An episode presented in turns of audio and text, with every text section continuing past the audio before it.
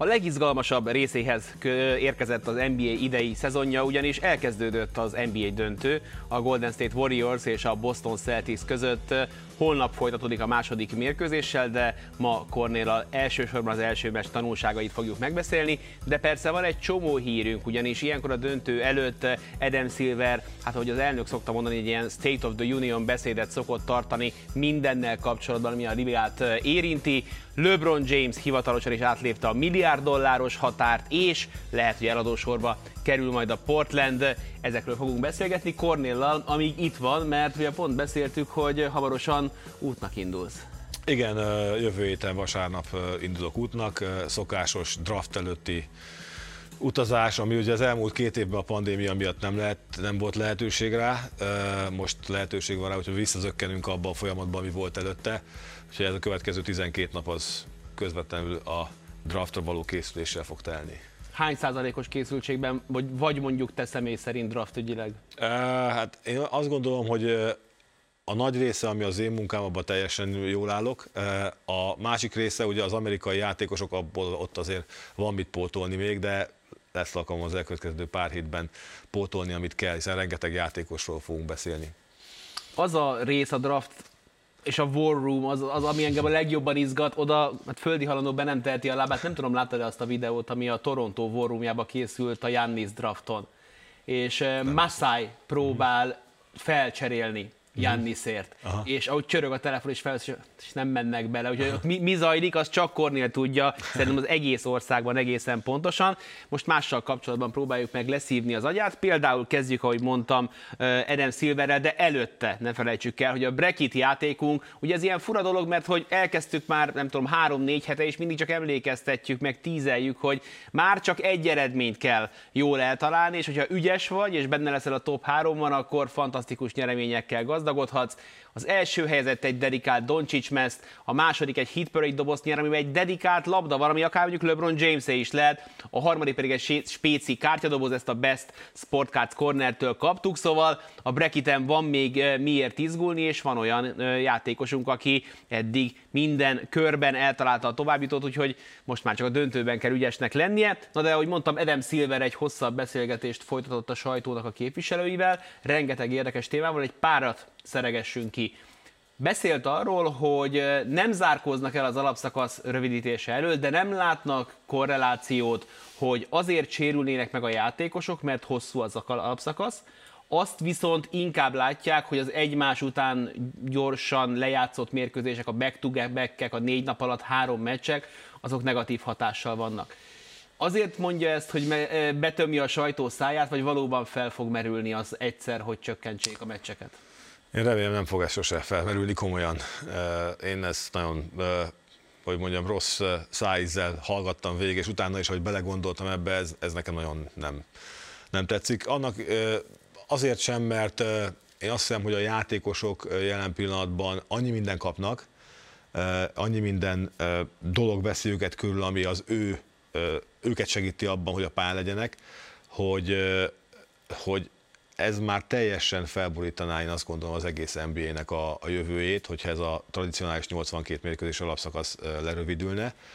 Nem vagyok benne biztos, hogy ez, ez okozza a sérüléseket. Nagyon a tendencia afelé megy, természetesen, amit te is mondtál, és Adam Silver kiemelt, hogy persze meg kell vizsgálni, hiszen a játékosok kiülnek, hiszen olyan periódusok vannak tényleg, hogy kisebb sérülésekkel hosszú időket hagynak ki, de én szerintem ez nem jó tendencia. Tehát én, én, én megtartanám a, a, a 82 mérkőzés alapszakasz, sőt, én azt mondom, hogy kegyetlenül büntetném azt, hogyha nem igazi sérülés miatt ül ki a játékos, hiszen erről is már sokszor beszéltünk Igen. egyébként, úgyhogy nem akarok ebbe részletesen belemenni, de, de ez nekem nem tetszett. És egyébként, hogy a playoffban mondjuk, nem tudom, visszajönne az első körben a három győztes meccsig játszott sorozat, mert azért az, amit a Boston csinált, hogy 17-19 napon keresztül játszott minden második nap egy ideig a Milwaukee ellenfeleként, azért valahol meg az sem normális, közben meg a döntőknél sorra követik egymást a három pihenőnapos szünetek. Igen, ez azért is nagyon nehéz kérdés, hiszen az elmúlt évek playoff mindig megmutatták, és tényleg az, amit be, amiről beszélnek is, hogy az egészséges csapat, egészségesebb csapat jut tovább, és az egészséges csapatnak majd esély arra, hogy a végső győzelmet megszerezze, és ezt, ezt láttuk tavaly ugye a Brooklyn esetében, idén is láttuk több csapatnál is, hogy mennyi probléma a sérülésekkel, de soha ilyen mértékű segítő stáb nem állt rendelkezés az NBA csapatoknál, mint, mint ami az utóbbi években. Tehát a technológia, a, az, a prevenció, az előkészítés, a sérülések kezelése elképesztő mértékben lépett előre, én azt gondolom az elmúlt tíz évben. Ez mind segíti azt, hogy, hogy a játékosok egészben és egészségesen játszanak rengeteg pénzről van szó, egy csapat egy hazai meccsel 4-5 millió dollárt bukik, Jó. hogyha nem tudja megrendezni, ugye ezt próbálják az NBA-ben kiküszöbölni, és ezért keresik ezt a nagyon kemény bizonyítékot, hogyha van korreláció, akkor majd meg fogják lépni, mert a nézők meg azt gondolom, hogy joggal vannak kiborulva, hogy a rájátszás a sima, de ez majd a jövő zenéje. Ahogy az is Adam Silver szerint a jövő zenéje még, hogy 32 csapatos NBA-nk legyen.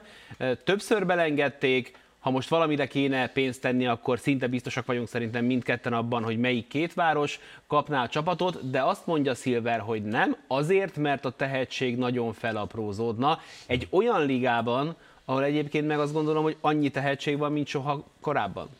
Én azt gondolom, itt is ez, nagyon sokat, ahogy te is említetted, mérlegelni kell az anyagi részét, hogy mennyit nyer ez az, az NBA, hiszen valahol mindig erre jön, neki, jön ki minden. Lehet körbeírni, megmagyarázni, de a lényeg az, hogy ezzel üzletileg mennyit keres, hiszen ez egy üzleti vállalkozás. És ha ezzel tud keresni annyit, amennyi megéri, úgyhogy nem sérül a minőség, akkor meg fogják ezt lépni. Szerintem, szerintem olyan nagy nyomás van már az elmúlt években is arra, hogy, hogy igenis az a két város jöjjön, hiszen... Seattle-ről és Las Vegasról így van, mert, mert akkora, hogy mondjam, nem csak energiát az egész, egész NBA-nek ad olyan, olyan friss fuvalatot, hanem anyagilag elképesztő mennyiségű menny, pénzt hozhat. Ennek megfelelően szerintem időkérdése is meg fogják lépni, hiszen tehetségből van bőven. Igen, hát azzal nincsen, nincsen probléma. Egy harmadik viszonylagosan naprakész témát is érintett Adam Silver. Beszéltünk róla a múlt heti Eliubban is, amikor ugye Embiid és Jokic nem tudott egyszerre All-NBA tag lenni, hogy a következő szezontól talán már el fogják törölni a pozíció szerinti besorolást, hanem a legjobb 15 játékosra szavaznak majd az újságírók, és őket a pontszámok alapján beteszik majd 3-5-ösbe. Mit szólsz ehhez? Hát ez emellett van pozitív és negatív vélemény is, tehát van, aki arra voksol, hogy a kosárlabdát azért mégis azért játsz egy csapat, mert abban megfelelő pozíciójú játékosok játszanak. Tehát öt centert nem lehet betenni a pályára, mert az nem reál, reális dolog. A másik oldal természetesen azt mondja, hogy miért esik ki olyan pozíciós játékos, aki jobb a másiknál, csak azért, mert nem azon a pozíción játszik. Én, én, én mind a két oldalnak adok igazat, és mind a két oldalnak megvan ebbe az igaza. Kicsit arra felé hajlok, hogy akármilyen nehéz, nehéz is a döntés, mégis azért a pozíció az fontos, hogy ne legyen öt center a pályán, hogyha kell, ne legyen öt, öt irányító, de mondom, ez nehéz kérdés. Én már látom magam előtt, hogy a Bill Simmonsok meg az ehhez hasonlók majd újra csinálják az összes All-NBA tímet pozíció nélkül, hogy kinek hány All-NBA Igen. címe lenne, aki mondjuk, nem tudom, nem fért oda Michael Jordan-től éveken keresztül, uh, hogyan alakulna Igen. most. Én, is, én ebben vagyok inkább tradícióhívő. Az, hogy a 82 meccshez mennyire ragaszkodunk, ezt, eznek megértem a, a próját is, és a, és a kontráját is. Adam Silver nagyon sok mindenről beszélt ezen kívül is, többek között arról, hogy borzasztóan sok, több millió dollárnyi veszteséget okozott nekik a kínai affér, ugye Daryl Morival, és hát érintették Enes Freedomnak az ügyét is, akit a Houston Hát állítólag nem azért, nem állítólag meg azért küldött el végül februárban, mert még mindig csak 30 éves Freedom, nagyon aktívan, és tovább, és egyszerűen nem, nem, nem, nem, nem nyugszik, és továbbra is, is piszkálja a kínai sárkány bajszát, vagy húzogálja. Igen, ez egy nagyon érzékeny téma ismételten. És ugyan, ugyanakkor ugye Adam Silver kiállom mellett, hogy a, a mindenki szabadon beszélhet, szabadon elmondhatja a véleményét, ugyanakkor megint arra tudok kiukadni, hogy ez egy üzleti vállalkozás. És az üzleti vállalkozáson vannak olyan féle, hogy mondjam, jelek, amik nem feltétlenül előre nyomják, hanem, hanem lehetőséget adnak másoknak, hogy megtalálják ezt az üzleti vállalkozást, és belekössenek, és valamilyen módon uh, lyukat üssenek ezen a, a működő gépezethez. Ezt, ezt szerintem pont el szeretnék kerülni. És, és uh, Enes Kanter vagy Freedom esetében ugyanez történik, hogy ugyanakkor természetesen engedték és támogatják azt, hogy elmondja ő a véleményét, de máshonnan pedig olyan támadások érhetik ilyen alkalommal az egész NBA-t, ami, ami lehet, hogy nem tesz jót az üzletnek. Amire kíváncsi lennék, de hát erre nem tért ki Szilver, hogy például a nyitás Európa felé, gondolok itt a hétvégi barátságos időpontokra, hogy az Amerikász mondta ő, tehát a dél-amerikai nyitás, stb. mennyit tud ebből visszahozni, mert biztos, hogy ugye ezt, ahogy a csapat alapítást is üzleti szemmel nézik, és próbálják valahonnan kompenzálni a kiveső bevételt. Akinek nem nagyon kell kieső bevétellel számolnia, az LeBron James, akiről a héten beszámolt a Forbes, ugye minden ilyen csapatérték, játékos érték, ahogy Magyarországon is, így Amerikában is, persze, hogy ez a magazin felel azért a hírekért, hogy 37 évesen a, ugye nem a vagyona, hanem a értéke meghaladta az 1, millió, 1 milliárd dollárt LeBron Jamesnek, amiből nagyjából 385 milliót kapott a csapataitól, ennek, ez ugye a bruttó összeg, ennek valamivel több, mint a fele marad nála, de van ugye filmes cége, van ugye egy Fanway Sports Group, ha jól mondom, Fanway a neve, azt hiszem FSG a rövidítése, amiben van most már tulajdon része. Elvileg ő a Liverpoolba vásárolta picit be magát, amiben ez a Fanway Sports Group volt érintett, és utána inkább átváltotta a Liverpooli részvényét egy 1%-os részvényre, tehát van most már a Pirates-ban, meg a, a, egy csomó sportegyesületben tulajdon része egy igazán menő játékosnak, mint amilyen LeBron James, mint amilyen Yannis, most néztem meg egy interjút David Lettermannél Kevin Durant-tel. Mhm. Mennyi időt viszel a napjából az, hogy a, a, a pénzügyeivel foglalkozzon? Én azt gondolom nem túl sokat. Elég komoly ö, csapat áll mögötte. Ugye LeBron James volt az, aki ugye a baráti társaságából építette fel azt az egész üzleti birodalmat. Tehát azokkal, a ját, azokkal nem játékosokkal, azokkal a barátokkal, akikkel az utcán kosárlabdázott annó, és ők, ők vannak mai napig mellette, akár ügynökként, akár teljesen mindegy milyen pozícióban, de beletanultak ebbe az, az egészbe, és ez azért döbbent, azért nem, nem nagyon van erre, erre példa, és nagyon jól kialakították ezt az egész hátterét annak, hogy LeBron Jamesnek, ha lehet, és lehetősége azt kívánja, akkor akár mikor természetesen beleszólik, és az utolsó szójogán mindig a ő, ő véleménye Hát ez persze igényel némi rálátás is arra, hogy mi folyik körülötte, tehát nem a hátam mögött történnek a dolgok, de megpróbálják azért levenni azt gondolom a, a, a, a nagy súlyt a válláról, hogy napi szinten több órát kelljen azzal foglalkoznia, hogy milyen, milyen emberekkel ki kell akar dolgozni, milyen, tehát ez rengeteg energia kell, hogy, hogy, hogy, és rálátás az egész globális bizniszre, világra és minden másra arra, hogy bizonyos olyan jó döntéseket hozzá, erre meg vannak az emberek, ezek segítik, de természetesen azért, azért kell vele foglalkozni valamennyire. Ugye a játékosoknak, főleg az ilyen komoly pénzkeresőknek van egy ilyen típusú lepjük és ugye anturázsuk. Elég régen hallottunk olyat, hogy, hogy valakit kiforgattak volna a pénzéből, még ez a Pippen, O'Neill, stb. érában voltak ilyen esetek, mintha mostanában ebből kevesebb lenne, és ugye az első ilyen nagy forradalmár is érdekes módon a kosárlabdából érkezett Michael Jordan, aki a sportszergyártást forradalmasította, de valahol LeBron James-t is érdemes megemlíteni, mert miközben bizonyos szempontból Jordan lábnyomát követi, bizonyos szempontból pedig nagyon előre megy azzal, hogy ez a befektetői szemlélet ez benne nagyon erős.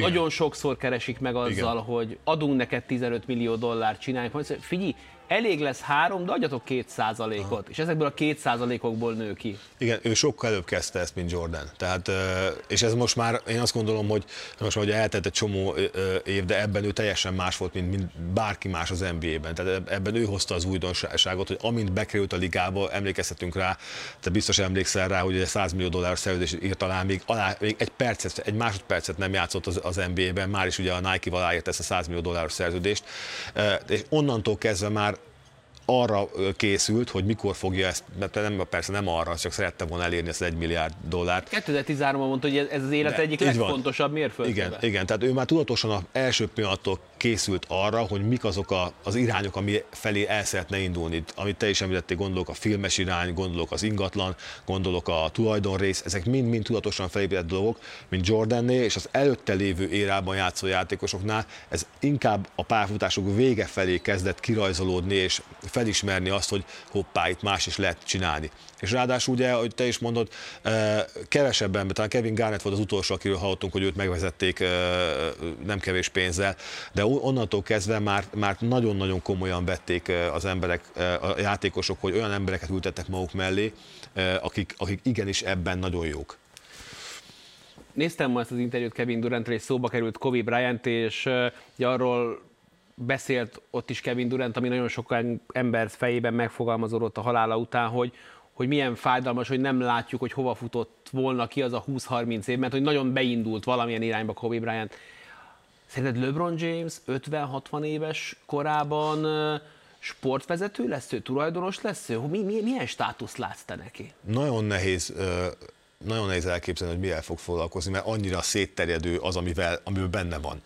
És nem vagyok biztos benne, hogy, hogy ő, ő sportvezetőként, abban inkább, hogy talán tulajdonos. Arra gondoltam, hogy tulajdonos. Ja, igen, akkor, akkor, akkor abszolút. Tehát én azt gondolom, hogy arra felé, hogyha lesz lehetőség, akkor igenis el fog menni arra felé, hogy legyen egy NBA, tehát ő legyen úgymond a második uh, volt játékos egy Jordan után, aki, aki, akinek uh, többségi tulajdona van egy NBA csapatnál. Ezt el tudom képzelni. Nekem valahol egy, egy ilyen, egy ilyen fekete Cuban ugrik be olyan szempontból, hogy ott van a csapat körül, jobban látszik, mint Jordan, rengeteg befektetés, ott van majd a szórakoztatóiparban is, hát tényleg azzal foglalkozik, amivel csak szeretne. Ahogy ezt Phil Knight is megteszi. Hogyha megkérdeztem LeBron James-t, hogy, hogy szerinted mit fog csinálni, neked milyen terveid vannak a 84. életévedre? Hát nincsenek semmilyen terveim. Döbbenet egyébként, de valahol azért ér, ér, értem is ezt az egészet. Ő nyugdíjba ment ugye pár évvel ezelőtt. Így van. Ugye a Nike-nak az alapító tulajdonosáról igen. van szó, aki szeretné megvenni a Portlandet. Zárójel, menjünk vissza, 84 éves. Nyol, igen. Ez, most ez, ez a terve támad. Igen, igen. Én azt gondolom, hogy egyrészt ugye Portland az a hely, ami neki, és a Nike-nek is az alap, úgymond az alapja, hiszen onnan került ki, onnan indult minden. Tehát azért itt nosztalgia is erősen belejátszik mindenben, hiszen... Ahogy, közel lokál patriotizmus. Így van, abszolút. És, és ahogy megyünk az időbe előre, egyre jobban benne van az emberekbe ez, akik meg megtehetik, hogy, hogy hozzátesznek a, a városhoz, vagy a, ahhoz, amit ők elképzeltek és felépítettek, akkor meg fogják tenni, és ő miért tegye meg. Tehát az, hogy 84 évesen ő azt gondolja, hogy neki ez, ez hiányzik, még a repertoájából, és ezzel ő valószínűleg foglalkozni is akar valamennyire, tehát való, nem, nem azért, oké, okay, megveszem ezt, és akkor majd ti játszotok el ezzel a, a dologgal, hanem valószínűleg foglalkozni is akar valamennyire. Ez azt mutatja, hogy még mindig érez magában bőven annyi energiát, hogy, hogy ebbe, a, ebbe az üzleti részbe bele szeretne szállni. Könyvét olvastad? Nem, sajnos nem, de... Súdogot? Nem, Érdemes nem. egyébként ajánlom a kedves, talán magyarul is megjelent, mert nagyjából ott zárul le, amikor beindul a buli. Tehát ilyen Jordan igazolásakor, de, de, de lenyűgöző az a történet, meg az a sok szerencse, meg az, az ügyeskedés, meg szélhámoskodás, hogy egyébként ez összejött.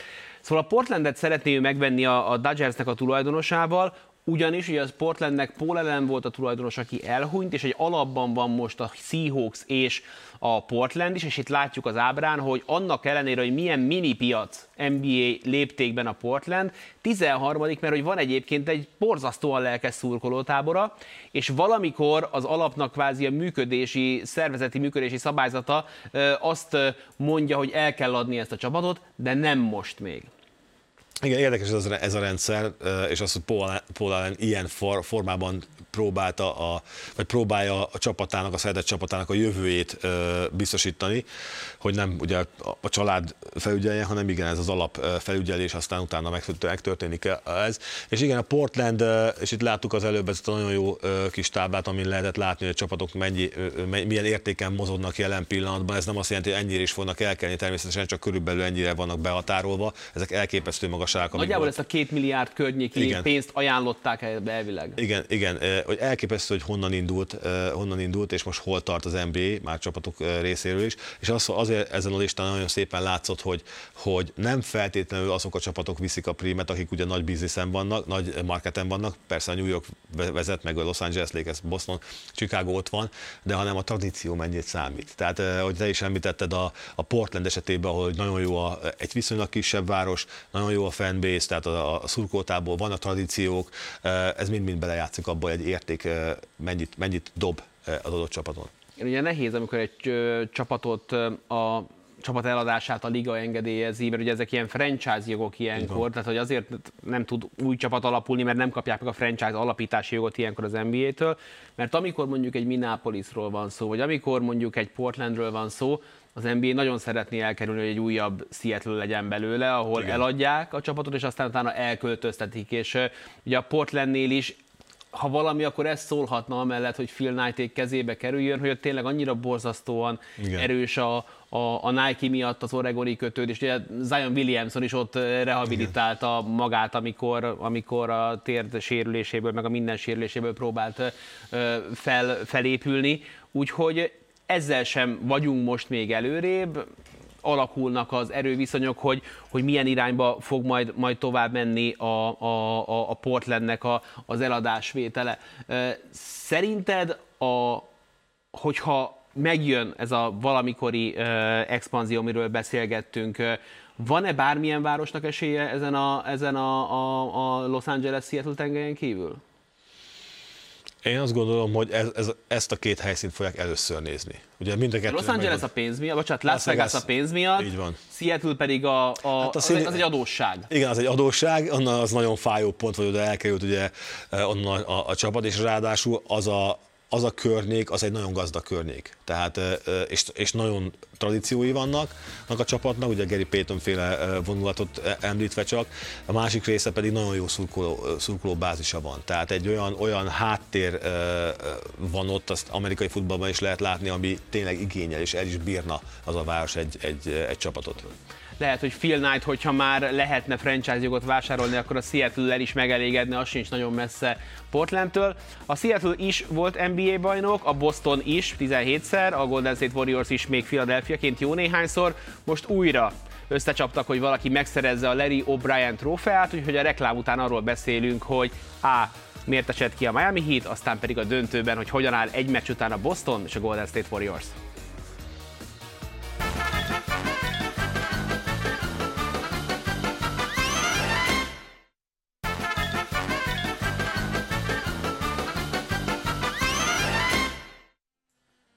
Amikor utoljára találkoztunk Kornél az Elióban, akkor készültünk a hetedik mérkőzésre a keleti főcsoportban, a Miami és a Boston között. Kit tippeltél győztesnek? Bostont. Nem, a Miami-t. Egy hajszállal a Miami-t tippeltem. És egy híró, egy híró. És te tippelted a Boston-t, így van. Igen, és híró, híró játszott a hetedik meccsen, játszott, de, de hát nem volt olyan állapotban, hogy hozzá tudjon tenni a sikeréhez. Úgyhogy végül a Boston jutott be a döntőbe, de mielőtt rájuk uh, térnénk, beszélgessünk egy picit a Miami Heatről. Csalódás-e így ez a szezon nekik szerinted? Én azt gondolom, hogy igen, csalódás, hiszen ők mindenképpen szerettek volna bejutni a döntőbe. Erre is építették a csapatot, ezért hozták a játékosokat, és és ez, hogy nem sikerült, hetedik meccsen, ráadásul hazai pályán, hogyha hazai pályán kapsz ki egy ilyen szituációban, az mindig csalódás. Tehát onnan nem tudsz jobban jó, jó kijönni. De sokkal érdekesebb az, hogy az a dobás, ami mindenki ki beszél, uh-huh. tudod. A Jimmy Butler dobás, 17 másodperccel a vége előtt, hogy az ezen múlt vég, most lesz kisarkítva. Te véleményedet még nem hallottam erről. Ugye három opció volt. Eldobja a triplát, beviszi Horford mellett, vagy időt kérnek. Én azt mondom, hogy eldobja a triplát, tehát jól döntött Jimmy Butler.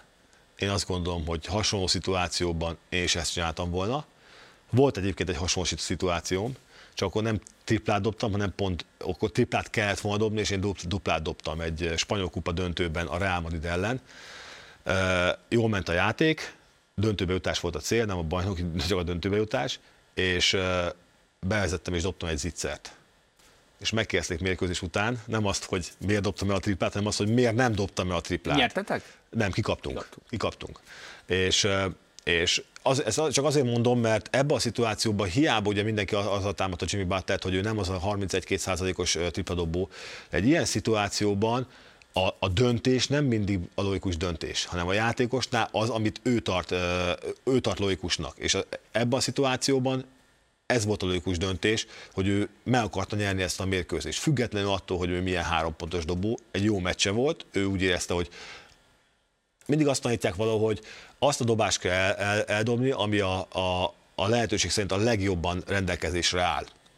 Uh-huh. És ez a dobás állt a rendelkezésre. Horford nagyon behúzódott Horford, róla. így van, pontosan, ez a, ez, a, ez, a, ez a kulcs. Horford annyira behúzódott róla, hogy, hogy ugye, hogy akkor az dönti, hogy ő betör mellette, Horford pont az a játékos, ez az a védő, hogy ő képes arra, hogy talán egy, egyes posztól ötig bizonyos szituációkban nagyon-nagyon jól védekezik. Ja, nem sokkal rizikó... korábban volt egy betörése, amikor egy támadó hibával tudta csak befejezni, Pontosan. amit a bírók nem fújtak be. Pontosan. Tehát én azt gondolom, az a dobás volt, ami teljesen ott volt, adott volt neki, függetlenül attól, hogy ez, ez bement vagy nem ment be, nem ment be sajnos, és szerintem nagyon jól döntött akkor, hogy ezt eldobta. Butlerről beszéltünk egy picit. Hogy nézheti be egy Miami Heat múltú csapat ilyen szakvezetéssel Duncan Robinson szerződését? Ugye van egy játékosod, aki 19 millió dollárt fog keresni a következő három évben, és ha csak nem dobják ki, ezt a szerződést szerintem nem lehet elcserélni. Igaz, csak védekeznie kéne megtanulni a két fehér srácnak, neki is, meg hírónak is. De hogy hogyan fordulhat az elő, hogy két hónap után Max Strussnak hívják a kezdő kettesedet, és Duncan Robinson percekre se ér föl. Én azt gondolom, nem nézték be azt a szerződést egyáltalán. Mégpedig azért nem nézték be, mert abba a szituációba, abba a helyzetbe ez egy olyan szerződés volt, amit meg kellett adni, hiszen olyat hozott, annak ellenére, hogy mind megvannak azok a, a negatívumai kontrák, a, a, amik, amik miatt ugye, amiről mindenki tudott, és láttuk az előző rájátszásban, hogy amikor Dragic és, és, és Robinson volt a pályán, akkor két olyan luk volt szinte, amit nagyon nehéz volt, ugye védekezésben nagyon nehéz volt kompenzálni, ezért álltak zónára és területvédekezésre, és hát nagyon sokszor, amikor a pályán voltak. De azt nem tudta senki, hogy egy struccot fogna találni tehát nem, nem, nem tudta senki, hogy ebből a játékosból, akik ott az elmúlt pár évben szépen felült előre, tehát szépen lépegetett előre a fejlődési vonalon, hogy ő ilyen szintű játékossá lép elő, hogy a rájátszásban őt ennyi, ennyire előrébb tudják tenni, mint Robinson. Nem vagyok egyébként teljes mértékben biztos abban, hogy ez jó döntés volt. Tehát, hogy ennyire Strauss ennyit játszott. Igen, tehát hogy ennyire szétválaszt a dolgot, és megértem azt, hogy, hogy védekezésben a két játékos között, védekezésben és fizikalitásban ég és föld a két játékos között. De annak tudatában, hogy hogy a másik ö, ö, dobógépük hiányzott, és nem, jött, nem, jött a pályá, nem volt a pályára, nem, nem került a pályára, aránytanú kis, le, kis lehetőséget kapott ö, ö, Robinson, még ráadásul úgy, hogy Struss egyszerűen nem talált be.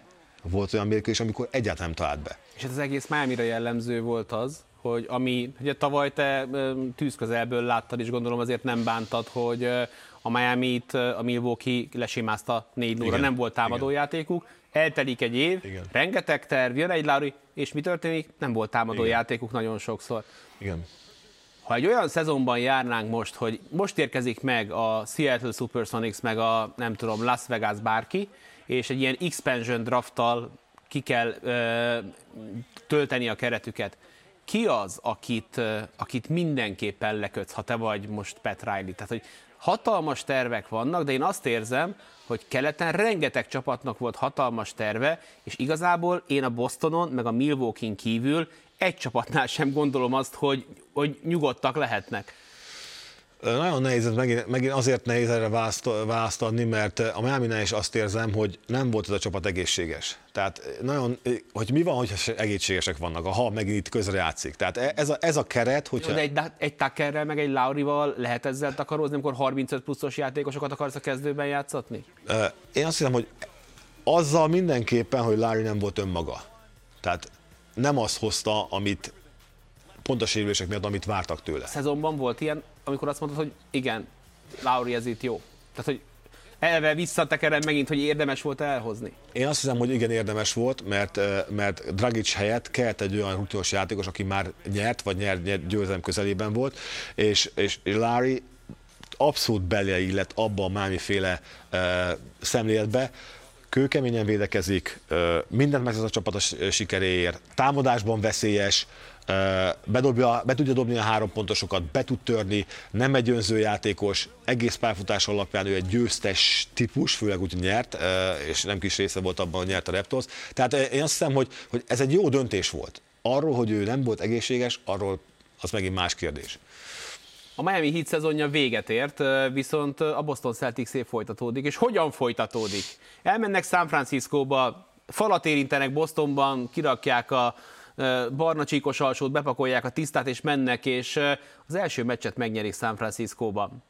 Mennyire volt meglepetés számodra az, hogy bejött a Celtics a mérkőzés végére? Ugye két részre oszlott a közvélemény. Az egyik rész azt mondta, hogy a Warriors itt azért esélyesnek számít, a statisztikai oldalak azok elképesztő Celtics fölényel rukkoltak elő, aztán az igazság, majd meglátjuk, hogy hol van, de ugye elkezdődött a sorozat rögtön az első meccsen, hiszen a hazai pályát lopta a Celtics. Egyrészt én azt mondtam, hogy én a Golden State-et teszek, emlékszel, hiszen én biztos vagyok benne, hogy nem biztos, de most már annyira nem vagyok biztos, de akkor nagyon, akkor nagyon biztos voltam benne, hogy, hogy ez, ez a csapat nyerni fog. És most is, most is azt mondom, hogy ők az esélyesebbek, független attól a statisztika mit mutat.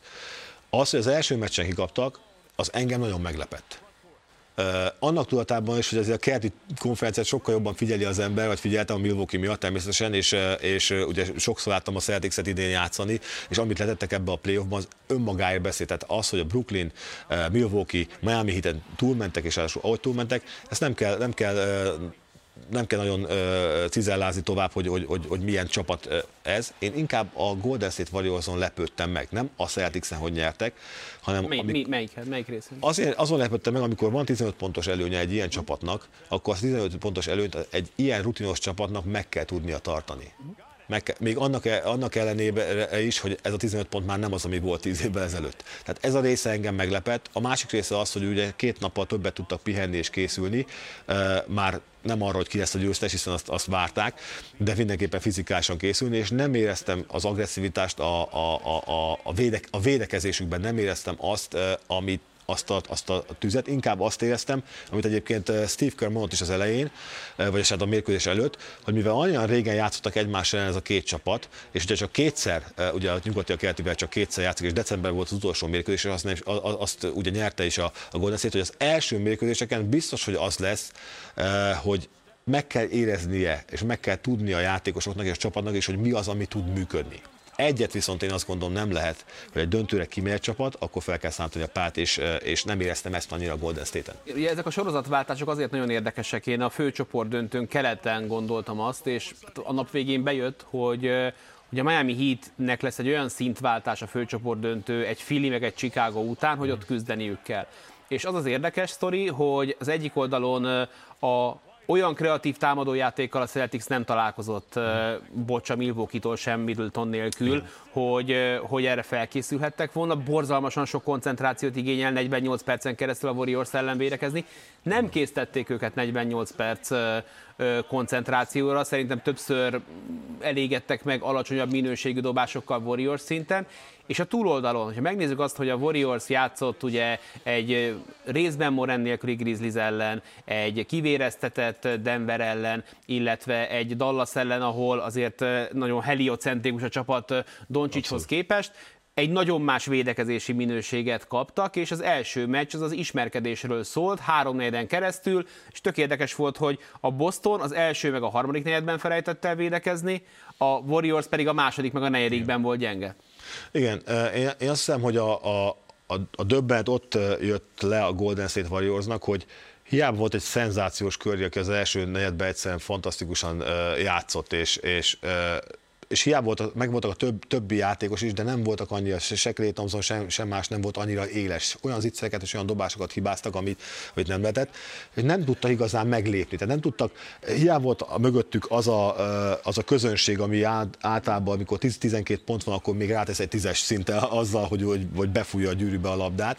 Nem tudta igazán meglépni, és a, a, a, a Celtics az, hogy közel maradt, lőtávolon belül volt, ezt el is mondták utána többen, ez lehetőség adott a Celticsnek, de én azt gondolom, hogy a Celticsnél annak ellenére, hogy Tétum ugye egy rossz napot fogott ki, és nem igazán talált be, az azért benne van, benne, benne van ebbe a, a, a Celticsbe, hogy valaki mindig egy mérkőzésen belül is képes elképesztő avulásra. Legyen az Tétum, legyen az Jalen Brown, akit láthatunk most, nem fog 26 pontokat dobálni valószínűleg Horford, Horford viszont egy nagyon jó, jó teljesítmény út, de mehetünk végig a többi, többieken is. Hát mérkőzésen belül tud váltani a, a, a, a Celtics fel A Bostonnak a kiegyensúlyozatlansága ilyen szempontból fegyver tud lenni, mert igen, hogy olyan, igen, olyan meglepő igen. energiafröccsök érkeznek. Én a negyedik elején érkeztem, éreztem azt, hogy a, hogy a, a Warriors egy picit nagy mellénnyel jött föl a pályára. Első négy dobásokat kihagyták, két eladott labda, és a túloldalon meg Jalen Brown jött, és jött, és jött, és aztán pedig utána megérezték igen. azt, hogy itt igen. van keresnivaló.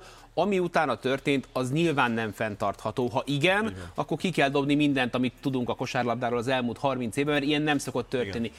Viszont ez egy tök érdekes statisztika szerintem, nem tudom, találkoztál már vele, találkoztál-e már vele, ebben a playoffban négy olyan mérkőzés volt, hogy egy csapat kilenc triplát kapjon. Mm háromszor a Warriors volt az elszenvedő ellenfél. Tehát, hogy ez a, ez az elengedjük egy picit. Uh-huh. Memphis ellen volt, talán a Dallas ellen volt, talán meg most a Boston ellen, és egyébként a negyedik meccs, az meg egy Boston meccs volt. Uh-huh. Tehát a Bostonnak viszont van egy tendenciája, hogy egyszer csak így nagyon elkapják, Igen. amiről beszéltünk, hogy, hogy egyszerűen a Warriors ebből a szempontból nem volt éles, be tudott jönni Igen. egy Derek White 21 pontra a túloldalon, Pool nem tudta, tehát. Pool meg White nekem kvázi az ilyen párban jönnek be, és, és próbálják rányomni a bélyegüket a sorozatra. Aki nekem ezen a mérkőzésen tudott ki volt a legnagyobb csalódás? Ki? Clay Thompson. Ja. És ha már 538, Aha. ők írt, jelentettek meg egy cikket, a, van-e a Warriorsnak Clay Thompson problémája. Mm. És nem is feltétlenül azért, hogy milyen dobásokat vállal, hanem a védekezése. Clay Thompson kifejlesztett egy olyan védek... De várjál, vagy nézd, nézd meg azokat a védekezéseket az NBA.com-on, a kezét sem emeli föl. Aha. Mert Jalen Brownnak oda és vállali ezt rá, és én nem értem, hogy mit csinál az ember. Egyrészt én azt gondolom, hogy ő nem tart még ott védekezésben, tehát az, az, az, ez egy egyetlen védekezés mondom, ami, ami, ahol, tartani, ahol tartott a sérülése előtt, azért nagyon sokat kihagyott. Másrészt, amit, amit ő el is ismert, hogy nagyon könnyű dobásokat hibázott. És ez, ez a hullámzás, az ő teljesítmény, amióta visszaállt, ez azért benne van. Nagyon benne van.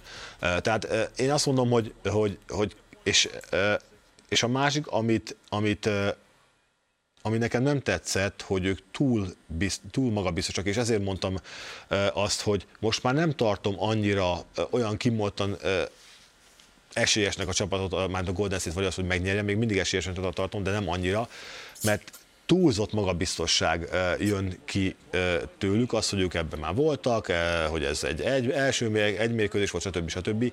Tehát ez én szerintem visszaüthet, és, a, és, a, és pont arra ösztökéli a Celtics, hogy egy teljesen underdog szerepbe kerüljön, annak ellenére a statisztikák azt mutatják, hogy ők vannak, és ebben az underdog szerepben ő úgymond nincs igazán veszteni valójuk, és ezért teszi még veszélyesebbé őket. Igen, a sorozat szerintem abszolút beindul ezzel, Igen. tehát mindenki Igen. felpaprikázódott. Nekem nagyon tetszett Judoka meccs előtti beszéd, amikor azt mondta, hogy figyelj, ez egy döntő, olyan, mint amit eddig láttunk, nem próbálta a nyomást rátenni, csak Clay Thompsonra visszatérve, a sokszor megénekelt Curry és Poole, akit elvileg támadnak a Golden State Warriorsnál, ha 40% környékén, 45 környékén dobtak, amikor ők voltak a labdán a védők, Thompson ellen ez 70% volt. 10 dobásból 7-et bedobtak Thompson ellen. Még egy kérdést gyorsan bedobnék. Ugye írtad, hogy az alacsony szerkezet jól állt a Bostonnak, és igazából megnéztem, hogy egy olyan 6-7 perc volt, amikor se Williams, se Horford nem játszott, akkor egy picit buktak igazából csak. Horford azért masszívan játszott, és általában váltottak egymást. Mire gondolsz itt alacsony szerkezetnél? Én arra, arra gondolok, hogy, hogy, hogy a Celtics egy magasabb csapat uh-huh. kapásból. Tehát, hogyha ők, ők magasabbak, akkor természetesen ezt próbálják ráültetni az ellenfél, hogy kihasználják a különbséget a magasságban. A másik oldalon, viszont, hogyha alacsonyabb szerkezettel játszanak, akkor viszont, amit én, én, én ke, és azt is írtam, hogy, hogy, hogy kevesebb láttam, a sokkal gyobb, gyorsabb labdamozgatás, és a sokkal gyorsabb labda nélküli mozgás. Ha sokat pumpálják, és Púl sokat pumpált ezen a mérkőzésen többet, mint amit kellett volna a labdát, az, az a magasabb csapatnak kedvez, hiszen ők a, a, a passába be tudnak kerülni, úgy tudnak védekezni, hogy zavarók lehetnek. A gyorsaság, a sebesség, a gyors labdamozgatás pedig az alacsonyabb szerkező csapatnak kedvez. Ennyit nagyjából az első mérkőzésről, most elmegyünk szünetre, de aztán persze kicsit az első mérkőzésről beszélünk, meg majd a másodikról is, mert már igazából nincs miről beszélni, mert az NBA döntőben vagyunk. Mindjárt folytatjuk.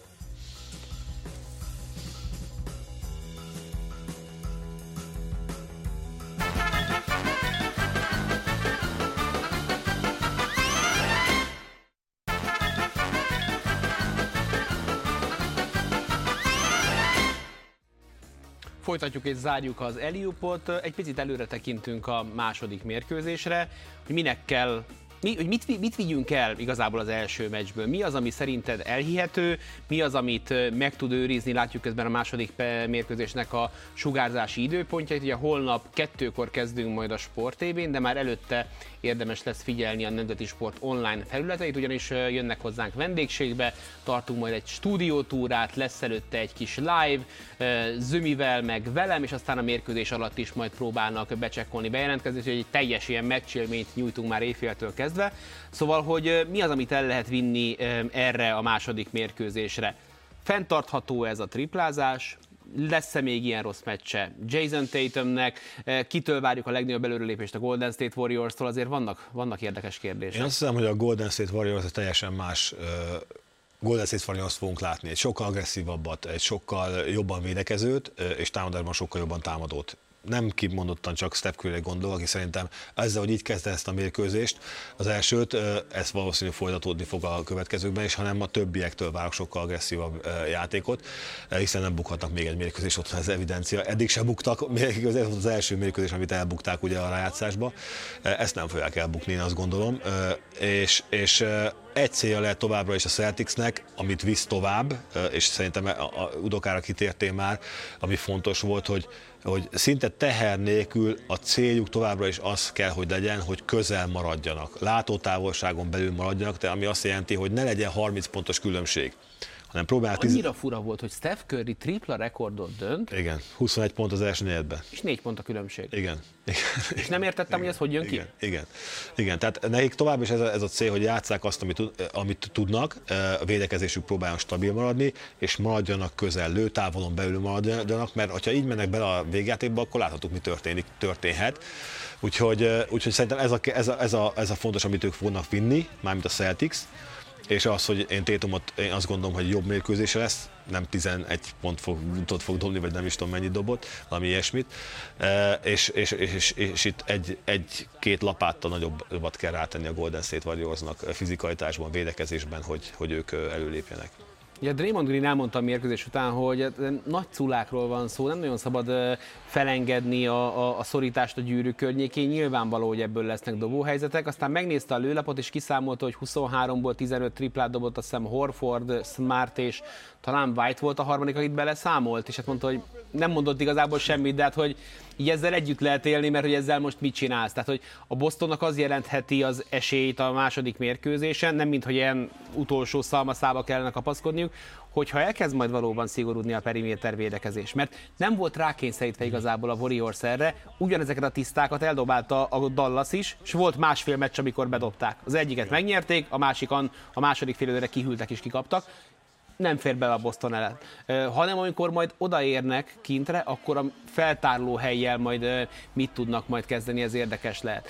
Ami engem meglepett, hogy ugye látszott, hogy Judoka próbálja tágítani a keretet, mert az a hét játékosos rotáció, ami a hit ellen volt, az nem fenntartható hogy Pritchard játszható volt ebben a, a, a felállásban, és, és nem is nézett ki rosszul, és hajtotta védekezésben, amennyire tudta magát. Pritchard nem néz ki rosszul, az ő esetében a kérdés az, hogy bedobja vagy nem dobja be. Tehát ő az a játékos, mert ő mindig olyan energiát hoz a pályára a kispadról, ezért is van benne a rotációba általában, és csak attól függ a játék, játék ideje, hogy bedobja azokat vagy nem. És ebben a rácásban láttuk azt, hogy zömében nem dobta be, viszont amikor kellett hazai pályán, a Bucks például, akkor bedobta, és legfontosabb pillanatokban bedobta. Tehát ő képes bedobni.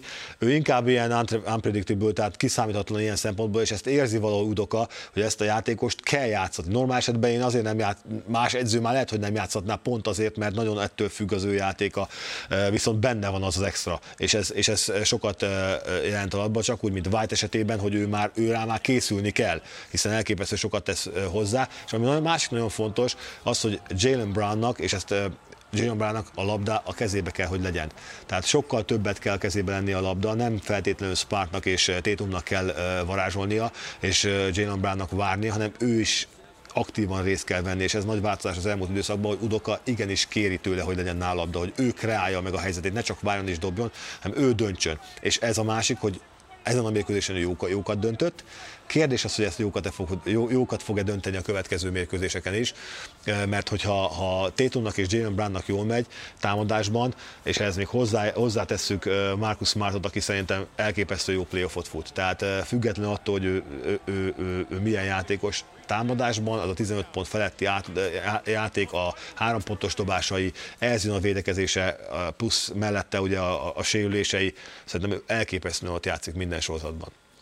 Így van, és a körri oldalon még, ami fennmaradt kérdésként, hogy ők is azért egy 8-as rotációt próbáltak játszatni, az utolsó egy percről ne beszéljünk.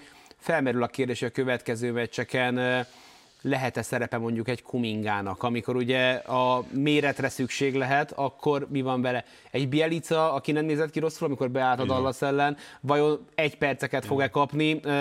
Pult elengedjük-e, hogyha a támadóját, mert pool akkor hasznos, ha bejön és dob 25-öt. Igen. Ugye ne felejtsük el, hogy ebben a nagyon tapasztalt Warriorsban ő az, akitől várjuk, de még nem villantott ezen a szinten, hogy esetleg az ő perceit megkapja mondjuk egy Moody vagy egy Gary Payton, amikor nem támad, de legalább védekezésben nem egy fekete lyuk. Igen, én, én is eh, ezt várom, ez, vagy hát én azt várom ezen a mérkőzésen, hogy pont ezek a játékosok, amiket említettél, én szerintem Steve Kerr megmeri ezt lépni a, a következő, ha úgy alakul a mérkőzés, mert pont a magassági fölény, és ugye e, látjuk azt, hogy a Horford, Williams eh, kettős, és Williams nem is százszerzalékos állapotban van, nagyon sokat számít, nagyon sokat számít, e, mind a kettő elképesztő jó védő, játszhatják is őket kettőben, és még ráadásul a két magas, ugye 6-9-es wingről beszélünk, ami azt jelenti, hogy 2 méter 5-6 centis magas emberek, ugye Tatum és Jalen Brown, akik kim vannak, azoknak, ezeknek a játékosoknak, ezt a négy játékosnak már a wingspanje, tehát az a, az a szány hosszúsága, kiteszi a kezüket, olyan, annyira benne vannak a, a passzávokba, és annyira zavarhatják a, véde, a, a támadást, ez, ez, ezt kompenzálni kell, vagy atletikussággal, vagy sebességgel, és itt van a Kuminga esete, vagy bármi mással, ami, ami, amire kevésbé számítanak. Hát még erről tudnánk egy alhangon fél órát beszélgetni Kornéllal, hogy mi fog történni. Holnap meg meg is látjuk majd hétfőre viradó éjjel hajnal kettőtől, de már mondom éjféltől érdemes figyelni az NSO felületeit. A Boston megpróbál 2-0-val hazamenni, ami azért masszív meglepetés lenne, a Warriors pedig megpróbál egyenlíteni. Jövő héten megbeszéljük, hogy hová jutottak ez a két csapat. Köszönjük szépen a figyelmet, Kornél neked további jó hétvégét, mindenkinek kellemes pünkösdöt, sziasztok! Sziasztok!